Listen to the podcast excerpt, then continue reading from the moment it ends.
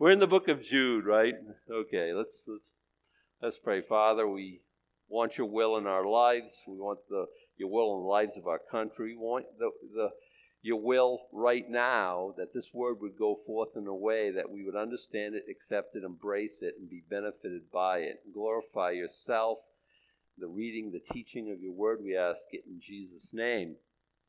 Kind of ended in a, we didn't really end, it just kind of, we just kind of ran out of time. But let's Start in verse 5, just kind of get running start. I will therefore put you in remembrance, though you once knew this, how that the Lord, having saved the people out of the land of Egypt, afterward destroyed them which believed not. Call that apostate. I know better, and I made bad choices. Were they born again and lost their salvation? Okay, some people believe that. I, I see that. Uh, I think it's more of a case that, you know, people came out of Egypt but didn't ever enter in and embrace the things of the Lord. And I don't think that everyone who died in the wilderness, because that would be Aaron and Miriam and Moses and Hur and you know others. I don't think they all went to hell. Uh, Moses went to hell. You're gonna you're gonna have a problem. But he didn't enter into the promised land. Why? Because he had a problem. He did some. He threw a hissy fit. He didn't represent well. I think about that very very often. I visited uh, Old Town three, two, three, four weeks. I don't remember when I was on vacation and uh, Brian is a, he's a he's a good and godly man. Well, he's a sinner like us, but he knows that, and that's very very helpful. And he prays and he wants to really preach the word in truth.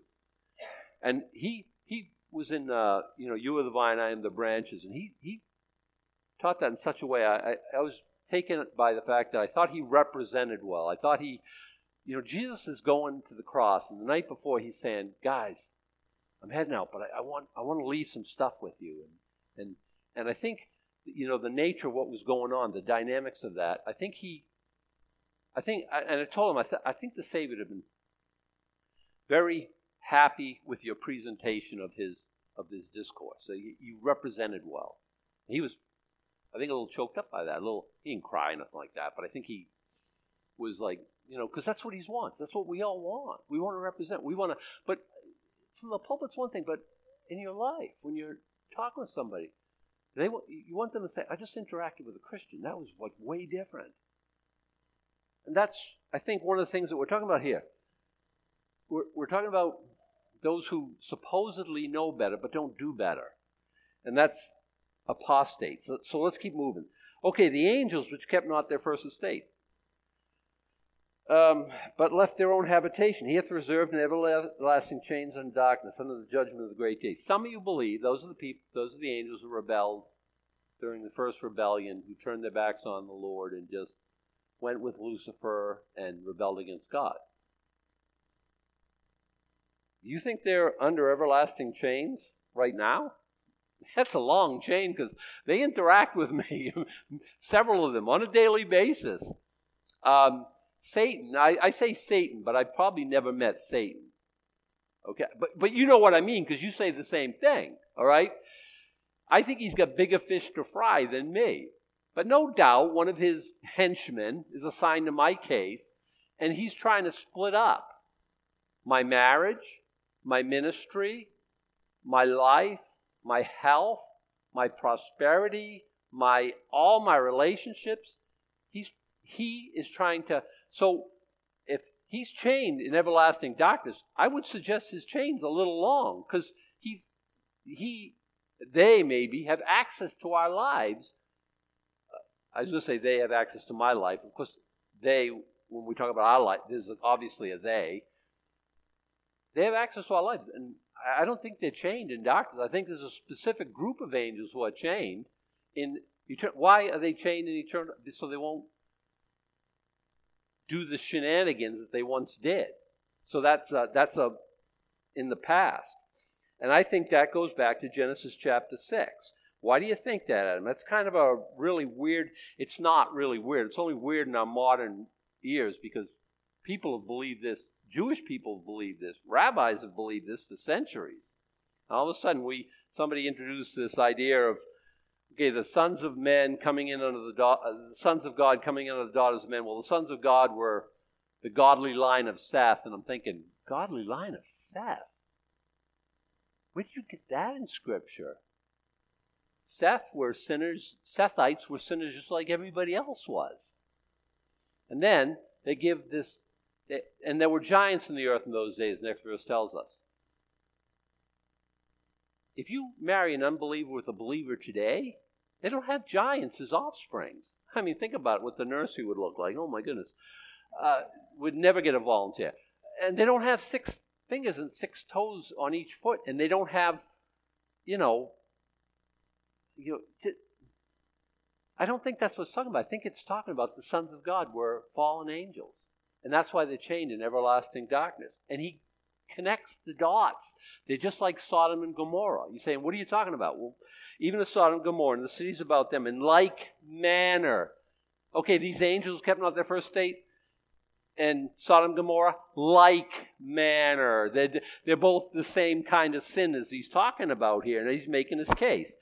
Uh, they were like, like manner. How are they in like manner? Giving themselves over to fornication, sex sin, angelic beings involved in sex sin, yeah, and going after strange flesh. Now, you know the story of Sodom and Gomorrah. Nobody's going to argue that point. Okay, you might argue Genesis 6, but you're not arguing Sodom and Gomorrah. If angels come into town, and so they, they go to Lot's house. Oh, we're going to stay in this uh, uh, city here. We're going to stay in town square. And Lot says, that's a really bad idea. Why don't you come into my house? And everyone knows they have, you know, ops, black ops going around, psyops. They got, they got like uh, S2, you know, information, uh, you know, and they, they understand what's going on. And so they nobody's sneaking into town. Oh, look at those two young, handsome men. Well, uh, so they go to Lot's house. And they say, "Bring those out that we might know them."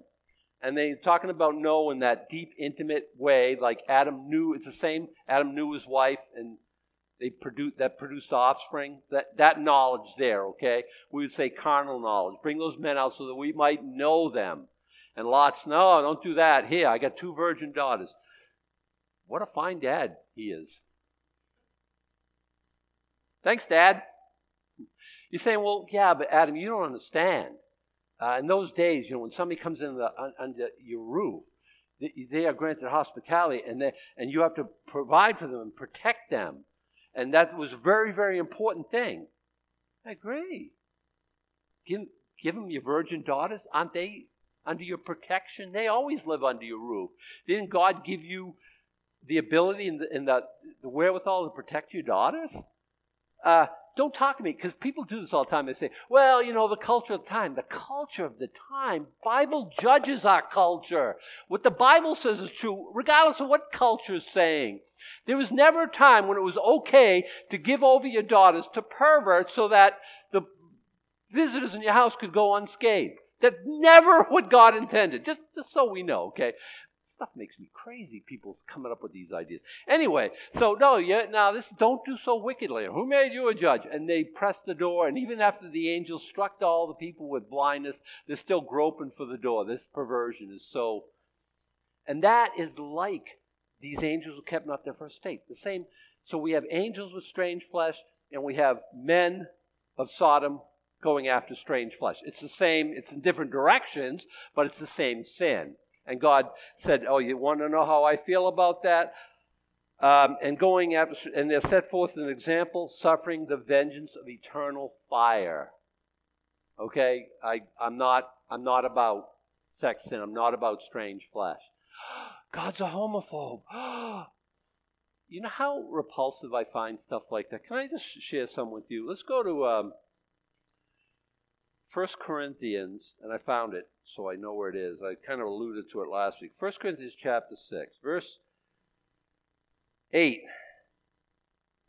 Nay, ye do wrong and ye defraud, and that your brethren. You shouldn't do that. Why? Because verse 9.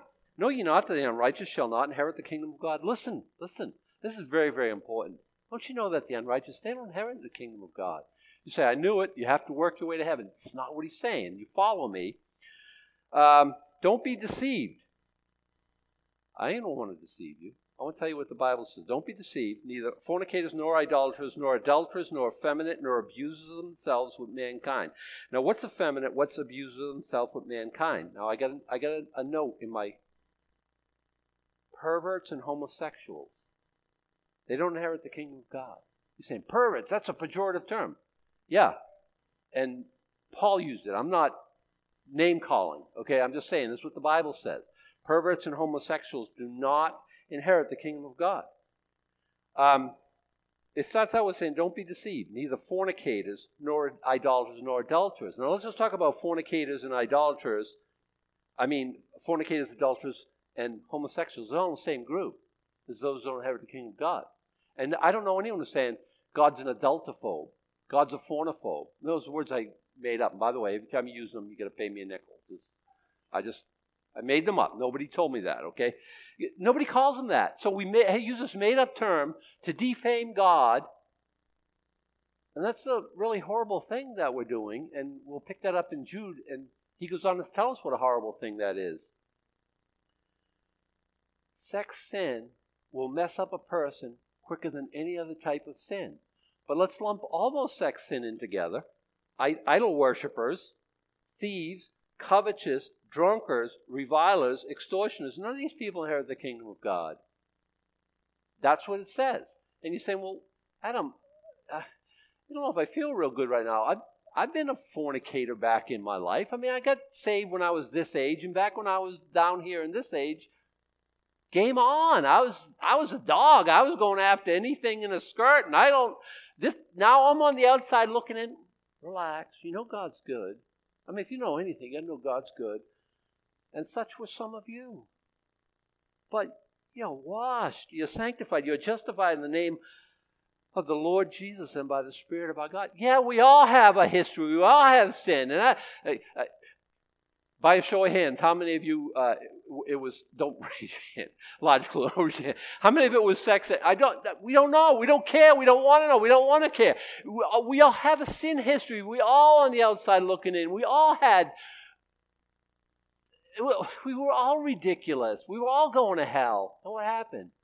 miraculously God intervened and He saved us and He rescued us. And look at we're washed, we're sanctified, we're justified. Those are good words. Praise His holy name. Um, so, but I want to go back to because I'm we're changing. We're not politically correct. We're biblically correct here. If I say homosexuality is wrong, everyone's like ready to pop a gasket. Oh my goodness, he said it he's on the internet right now and he's broadcasting. I tell you, it's only a matter of time before we're taken off the internet. Most most Christian ministries will. And if you're the kind of ministry that, oh, we're open and affirming and come on board and whatever your sin is, we're okay with it, they'll be on YouTube and and you know Facebook and everything. They'll be the last ones remaining. You know, that, that's like I say. I I think Facebook is where truth goes to die. So um, don't ever trade hate speech for free speech. Again, Veterans Day, we took an oath to defend the Constitution. The Constitution means free speech, even if it's hateful. I never was called on to sacrifice the ultimate sacrifice, but many were. And they died to preserve our free speech, even free speech they don't necessarily agree with. And people who are trying to, well, that's hateful, that's, they're enemies of the Constitution of the United States. Likewise, also, these filthy dreamers, they defile the flesh, they despise the dominion. Why are they doing this? Listen, listen.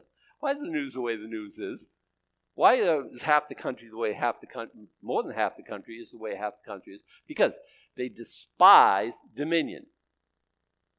Oh, it was such a good place for an amen. Where's Jeremy?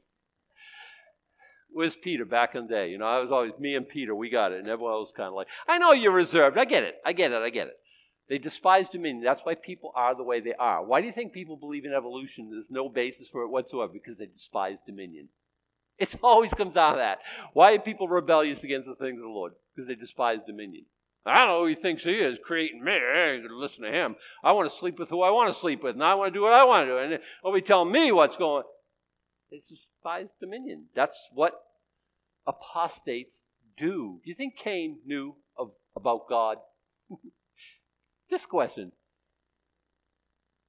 God's not telling me how I'm going to worship. I'll worship the way I want to worship. He, he was a religious man, Cain was. He brought an offering.